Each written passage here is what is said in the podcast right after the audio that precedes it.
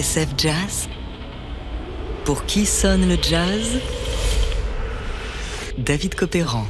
Aujourd'hui, jeu de mots, jeu de vilain, le jazz et ses doubles sens.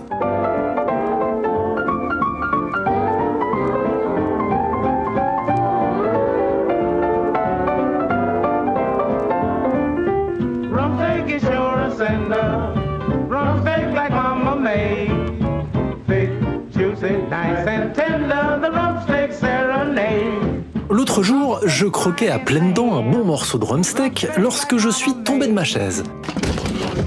Oui, moi qui pensais que Fats Waller célébrait la ribeye, la bonne bouffe, le beefsteak avec sa sauce béarnaise accompagnée d'un bon verre de vin, eh bien, je me fourrais le doigt dans l'œil.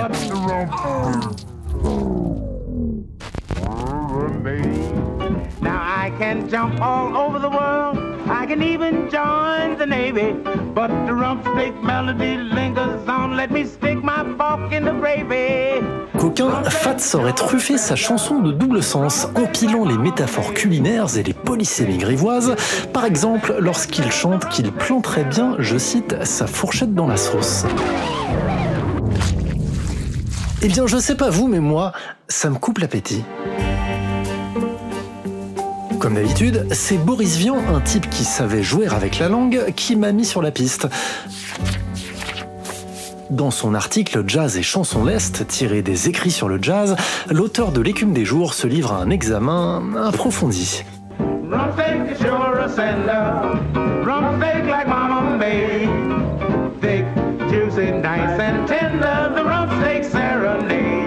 Ceci est apparemment une anodine ritournelle. Le beefsteak c'est épatant, le beefsteak comme le faisait ma maman, gros, juteux, doux et tendre, etc.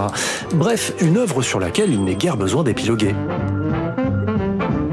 Cependant, poursuivions, il se trouve que cette chanson est en réalité une des plus grivoises du répertoire de ce bon Fats.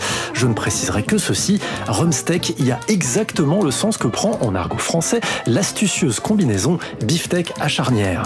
Ainsi, le dernier vers, plantons notre fourchette dans la sauce, prend un relief inattendu.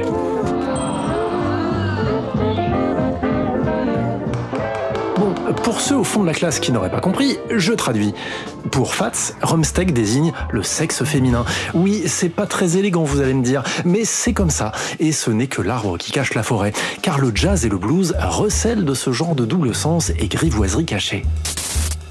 Le jeu de mots, en ce qui me concerne, ça a toujours été un moyen d'alimenter un malentendu. Faire un jeu de mots pour un jeu de mots ne me plaît pas du tout. Seulement, si vous voulez alimenter un malentendu, il faut, surtout si ça part d'un mot, justement, qui a un double sens, eh bien, il faut se servir de jeux de mots. Et oui, Raymond DeVos a tout à fait raison. Pour alimenter l'histoire, il faut se servir de jeux de mots. Et ça, les auteurs afro-américains l'ont bien compris. Dans la préface de Jazz Talk, l'ouvrage de Jean Slamovitch aux presses universitaires du Midi, le grand chanteur, pianiste et historien Ben Sidran explique pourquoi ces derniers furent si prompts à parler des plaisirs de la chair, mais toujours de façon déguisée. Les jazzman étaient des marginaux, dit-il. Ils essayaient souvent d'échapper à des femmes, des créanciers ou d'autres autorités légales. Et leur langage penchait vers des métaphores colorées, avec une tendance à transfigurer les situations souvent délicates.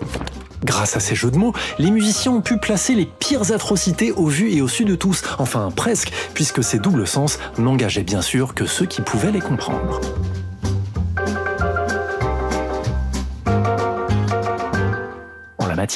L'un des exemples les plus connus est cette chanson de Bessie Smith, I Need a Little Sugar in My Bowl en 1931. Sugar, bowl, mais aussi roll et hot dog, tout cela pour désigner une seule chose, le cul, bande de fripons. Et sinon, un petit sucre dans votre café?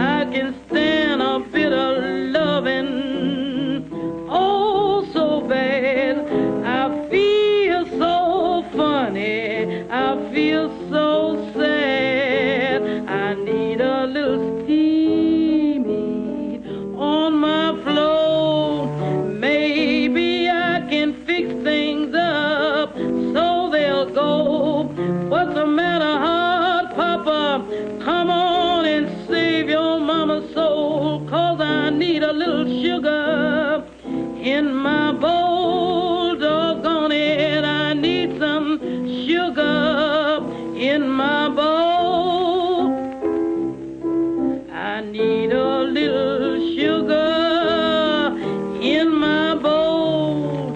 I need a little hot dog between my rolls.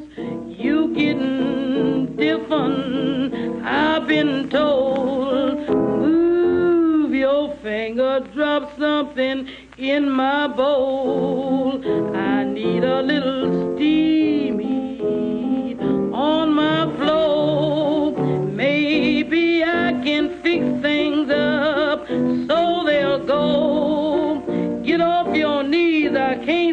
You're driving at. It's dark down there, looks like a snake. Come on here and drop something here in my bowl.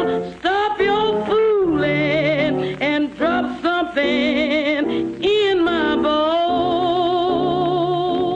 Pour qui sonne le jazz? David Copéran sur TSF Jazz. Aujourd'hui, jeu de mots, jeu de vilain, le jazz et ses doubles sens.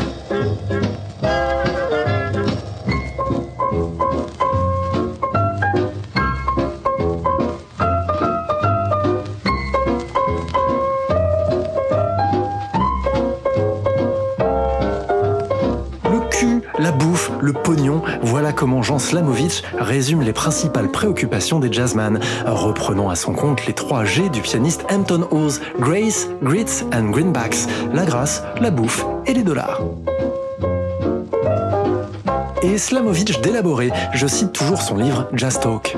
Dans le blues et le jazz, le thème culinaire s'augmente volontiers de lien avec un autre réseau de sens, celui de la sexualité. Parfois même, le sens devient triple quand certains termes renvoient aussi à l'argent.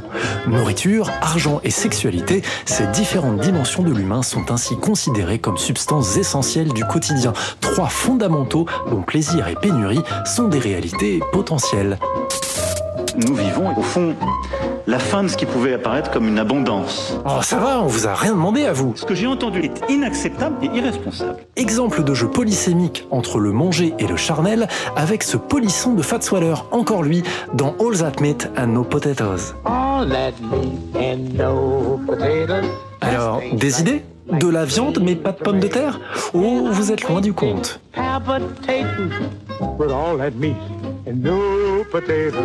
En fait, ce bon vieux Fats parle d'une femme qui a tout ce qu'il faut, all that mais de tout petits seins, but no potatoes. Oui, au niveau de la classe, je sais, c'est zéro.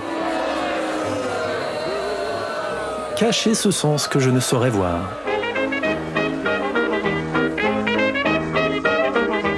Cas, si vous tenez malgré tout à savoir ce qui se cache derrière vos airs de jazz et de blues préférés, je vous renvoie à deux ouvrages essentiels. Jazz Talk, déjà cité par Jean Slamovich aux presses universitaires du Midi, et Talking That Talk, le langage du blues et du jazz de Jean-Paul Levet chez Atier. Un dictionnaire de l'argot, des métaphores et du jargon recensant 3000 termes ou expressions aussi croustillantes les unes que les autres. L'outil indispensable pour décrypter la langue imaginative, riche, ironique et souvent truculente du peuple du blues. Car oui, ce que révèlent ces doubles sens en pagaille, c'est que les Afro-Américains, de par leur histoire, mais aussi par réflexe, commodité, nécessité ou défiance, ont inventé une autre langue, un autre anglais, le leur. Ainsi, vous saurez ce qu'est un biscuit, un sucre brun ou un barbecue, comme dans Strutting with some barbecue de Louis Armstrong, qui ne parle pas d'une partie de grillade en plein air, mais bien d'une femme.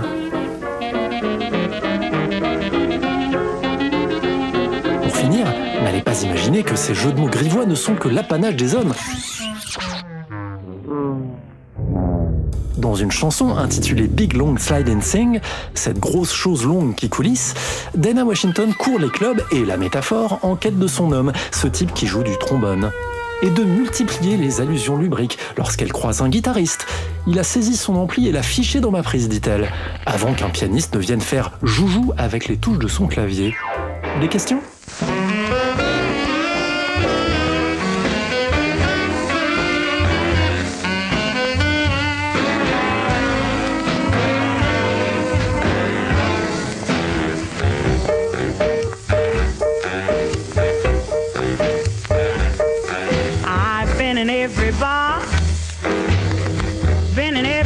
Tonk, been trying to find my daddy with that broke down piece of junk. Ask everyone to help me, cried help me if you can. You'll know my daddy, he's that trombone playing man. Where is my daddy? Tell me where's my daddy with that big long sliding thing.